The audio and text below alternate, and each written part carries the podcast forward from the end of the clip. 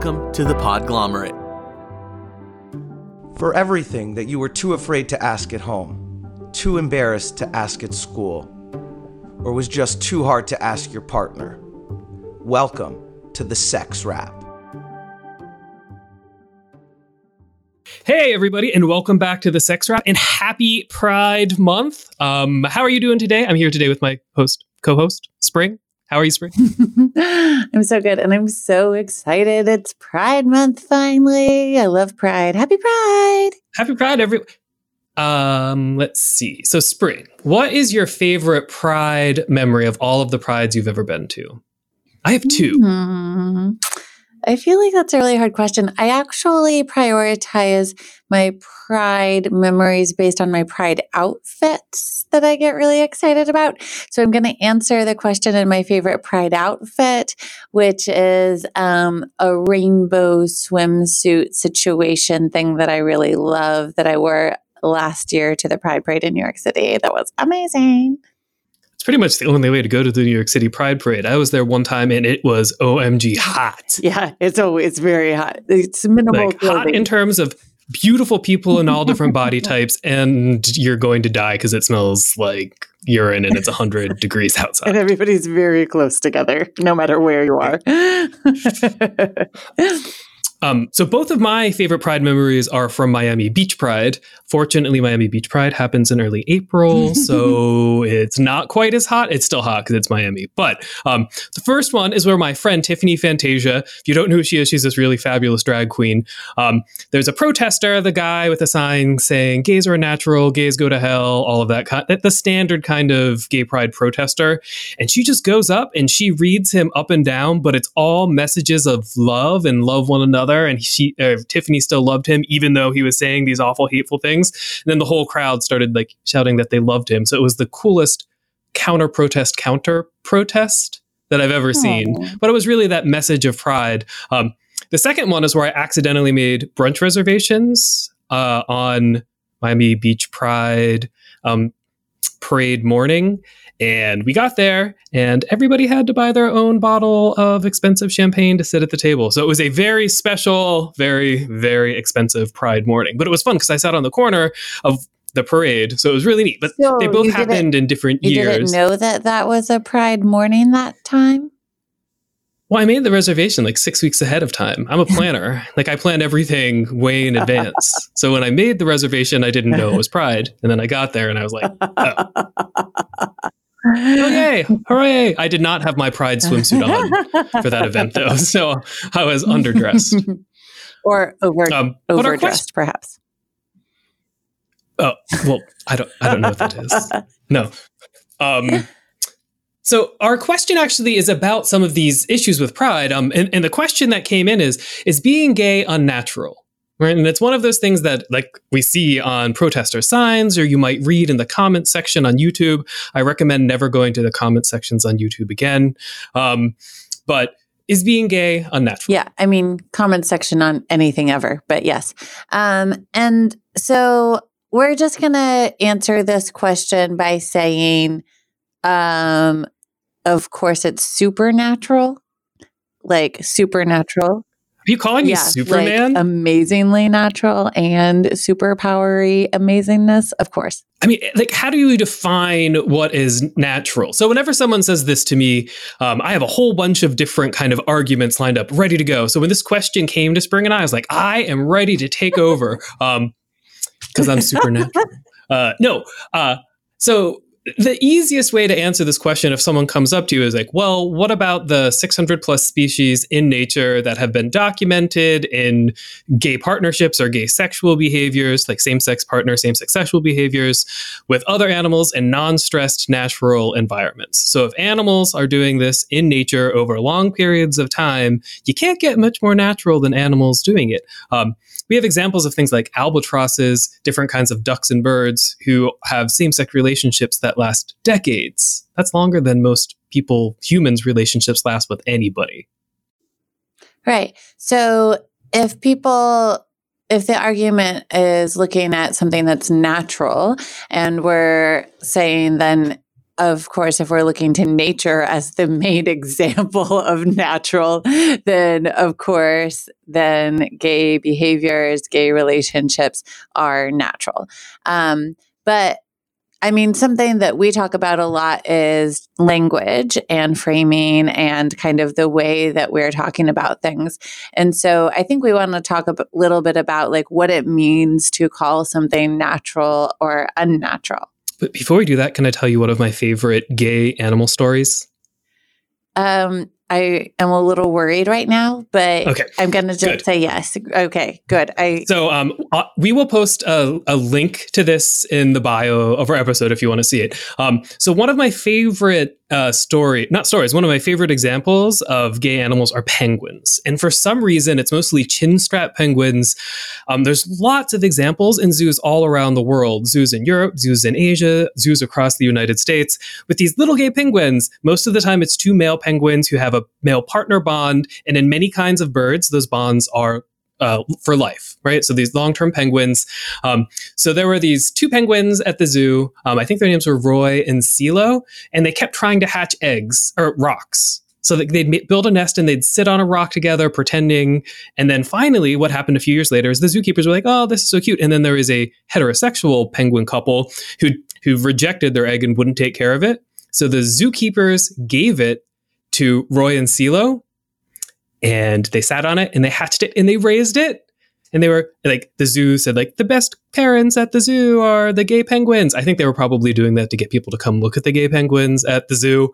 Um, but since then, oh, oh, and their kid, oh, I forgot the kid's name. Well, we'll post the video so you can see it. Their kid was a boy, and he grew up to be gay too. But that doesn't have anything to do with conditioning. It's natural. Right. Like these penguins just the, the like, gay penguins like, didn't make the sun gay is what I'm trying to say. oh, right, right, right. Um, or we could look at something like bonobos where they just have sex with everything all the time. Like people say that bisexual is a phase or bisexuality isn't real. Bonobos, they resolve all of their conflict by banging and blowjobs with each other regardless of sex. Anyway, so gay penguins, look them up. They're super cute. The stories are super cute. You can probably go to a zoo relatively close to you and see some gay penguins today. New York City Zoo has some right now. Um, all right. So, uh, what we were were we going to talk about next? Oh, so what does it mean to call something unnatural? I have like 10 more examples I want to go over. So if you let's, have questions, stop with the animals. So we know that gay behaviors, gay relationships, bisexual behaviors, bisexual relationships happen in nature.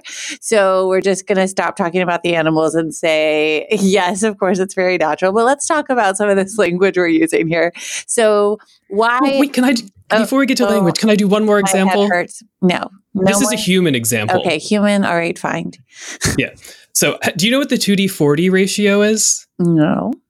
Oh, okay. So you take your non-dominant hand. So that means if you're right-handed, you, you look at your left hand. If you're left-handed, you look at your right hand. If you're ambidextrous, I don't know which hand you should look at, both or neither, whatever. um, so what you do is you compare the length of your pointer finger to your ring finger. Mm-hmm.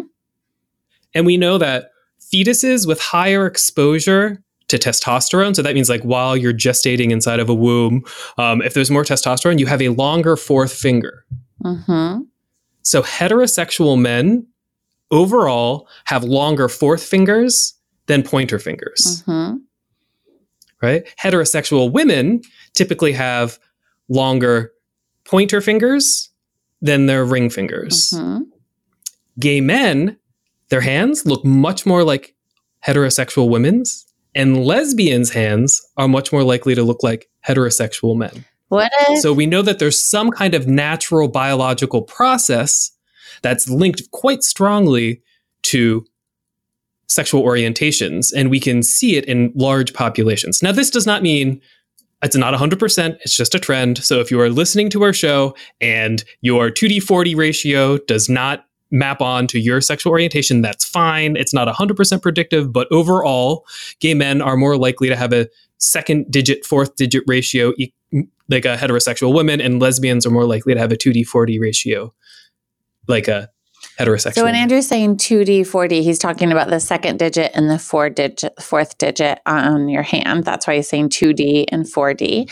And point to your finger, ring Right. finger. and um and we're also saying that this is a trend and it doesn't mean anything. So if you look at somebody's hands, you can't tell what their sexual orientation is.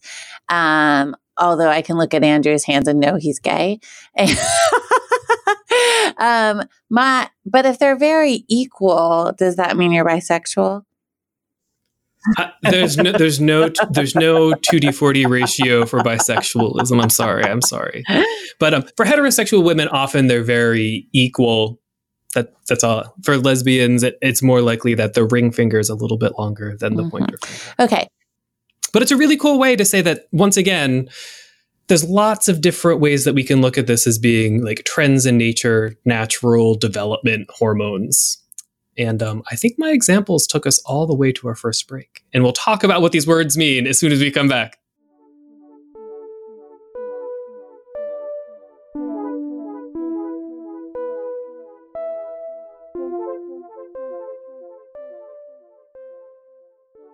Okay, everybody. Welcome back. Welcome back. Thanks for listening to those wonderful messages. So, yeah, okay. So let's talk about why why do we have to categorize something as natural or unnatural in the first place? And I think that a lot of times when people are asking this question, they're asking if being gay is natural. They're trying to say that it's not natural, right? That's the kind of argument that we're getting from maybe protesters at a pride parade, for example. And when Mhm. people are calling something un- unnatural, they're trying to say that it's wrong. They're trying to say that it is not something that should be allowed in our society. And so when we hear a question like this we we actually get kind of concerned right? Like we're trying we always think what's behind a question when we start to answer the questions here on our podcast. And so when we see this question we get really worried about some of the um, prejudices and some of the stigmas that are behind that question as well. And so we start to think about okay why why do we need to categorize this as natural or unnatural? Why do we need to demonize um, behaviors? Why do we need to try to other these behaviors and i'm using that word other in quotes like why do we need to like make it as this is something other people do and separate them out from us Right. You you are different from me. Like you are not like me. You are you are bad. You are something other. Mhm. Yeah.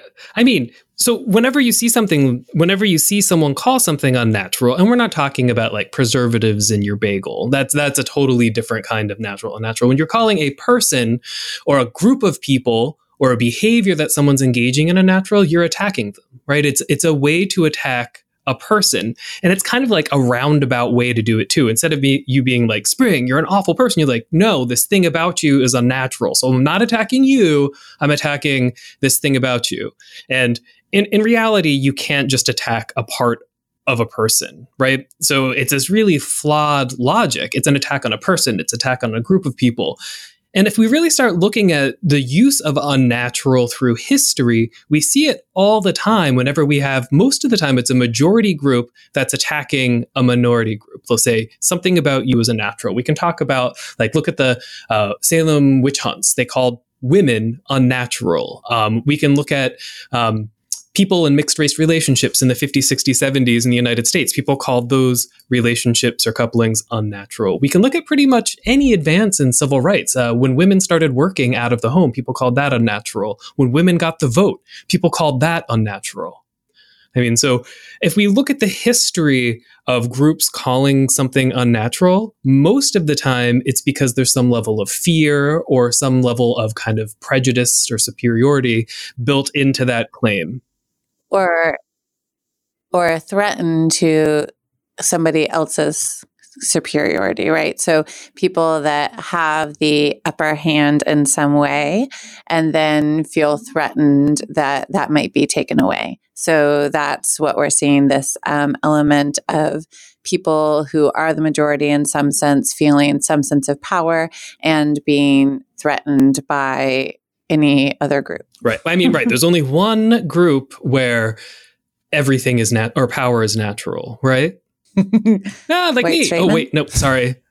No, dang it. No, because that's natural. Um, so I think that it, we we talk about language quite a bit on our show, and I think this is another time where we have to kind of take a step back as soon as someone says something is unnatural, and and most of the time we're going to see that it is a logical fallacy that you're using to try to attack them without any real argument right? Because there's nothing unnatural about being gay or bisexual or engaging in gay, bisexual, lesbian behaviors or being transgender or any of the various things that Pride Month is about. And so that's why Pride Month is so important. And we've had a whole episode talking about why do we celebrate Pride. And it is so important for us to celebrate our differences. It is so important for us to celebrate our similarities. And I think that that's something that we're really doing with Pride. We're looking at, you know, how everybody is the same. Every person deserves all the rights that are available to them. And also, we're looking at, you know, the differences and what makes us beautiful. And that's why we have that rainbow in the Pride, like celebrating all of these different different aspects of um, the LGBTQIA plus plus plus plus plus spectrum. Uh, so, I mean, and I think that we're at a really pivotal point. Um, so, if you're a listener in the United States, we're actually sort of taking steps backwards when it comes to protecting gay rights and protecting that rainbow. Um, we see all kinds of laws going forward that work to strip basic human rights from LGBT people. Um, in most of the United States, uh, it's legal to fire somebody because they're gay. It's legal to uh, fire. Did I say fire? It's legal to kick someone out of your uh, of their apartment or not hire to them because they're lesbian. It's legal to not give someone a loan for a home or a car because they're bisexual. I mean, there's there's a lot of issues that we have in the United States right now. It's kind of pivotal for us to be taking a focus and saying that, that we need to be celebrating diversity and celebrating equality rather than being afraid of it. And calling something unnatural, I, I mean, at the end of the day, is because you're afraid of some kind of change. You're afraid of losing power. You're afraid that, or you're afraid because you've been taught your whole life to be afraid. Um, and I mean, it's a really sad kind of place to be in right now if you're in the United States to watch those rights start to erode. And they're not only eroding for queer people, gay people, they're also eroding for women. We'll have an episode coming up soon talking about more of that. Um, but we should talk about some good news too. Um, so while right, rights right now are sort of in question or in peril in the United States, which makes Pride even more important around the world, we're seeing all kinds of great advancements for gay people. Um, just a couple weeks ago, the very first country uh, in Southeast Asia uh, passed gay marriage. Was, do you know which one? Do you remember which one it was? Mm, we posted about it. we did. It was so go Taiwan. Um, all of a sudden, there's gay marriage in one country in Southeast Asia, and what will probably happen is the same thing that happened in South America. Not too long ago, there were no countries in South America that had gay rights, gay protections, gay marriage, and then all of a sudden, there was a firestorm, and almost every single country in South America now has gay rights. Right? If we look at Western Europe, the same thing kind of happened. Um, it started sort of slow in the 90s, and then like a firestorm, those rights took off. And what we see is that when we expand civil rights rights to groups of people, whether it was to women or to uh, minorities or people of color or for gays, that society gets better and society is improved, right? The parts of the world that we want to live in, the best, sparklingest, most awesome parts of the world with the best education and best everything, are places that say we need a rainbow, and that rainbow is important because that rainbow builds better worlds, better ideas, better, happier people, and we actually see when, that. So, I mean, this is also talking about uh, building this like better place is when people can fully be themselves because people are all parts of the rainbow spectrum no matter what whether there are rights whether it is allowed whether because we we've talked about this it's natural. So people exist in these spaces all over the world and it is important to recognize that these people exist and to give them rights because that is how they can thrive and how they can really be themselves and really shine and really um, do all of the things they were meant to do in this world. And so we have to support everybody so that we can have an amazing world that is not only full of love, but full of people who are doing amazing things. And it is it is so important to support each and every person so that we have this world that will solve the problems, that will solve all of the things that need to be solved right now so that our world can keep existing. And it, these people exist to do, to like to have these ideas, to create these changes. And if we can support everybody in a meaningful way, then we all thrive together. Happy Pride. All right. Do we have anything else that we need to get through to gay? So, is gay unnatural? It's the opposite. gay is as natural as natural can be. That, that is the answer. Um, and I, I mean, if you want, you can send me a message. I'll give you a hundred more examples. I could shout from the the mountaintops like these are the thousand different ways. There are genetics, there are hormones, oh, wait, there's I nature. Have, I, there's something interesting today. The answer to our question today wasn't communication. That's weird. Oh yeah, that is weird. Okay, well, communicate yeah. to the next person who says it. Like, hold up, Andrew and Spring told me it is. Ooh. Let me see your two D forty ratio. Two D forty sounds yeah. a little right. sexier than it is. show, me, show me your show pointer your, finger and index finger ratio. Hey, it's a good pickup line. Okay. Uh, well, that's a. I mean, I, what? Okay. Um, so our big shout out today is for Pride Month. Um, we're going to be having a contest. It'll be starting next week, where you can win condoms, gift cards, and more. Um, we're going to be asking you to post your best Pride pics and tagging us. Um, so we'll be thinking of you. We want you to be thinking of us, and we want us all to have a really great Pride Month. Um, if you have any questions or you want to follow up with anything about the show, feel free to contact us. Uh, our email address is thesexwrap at gmail.com. You can call us at 413 I Wrap It. We're on Instagram, Facebook, and Twitter at The Sex Wrap. So make sure you're following us. Thanks, everyone. Have a good one. Happy Pride. For everything that you were too afraid to ask at home, too embarrassed to ask at school, or just too. Af- Music for this episode provided by the ever elusive and mysterious Breakmaster Cylinder. The Podglomerate, a sonic universe.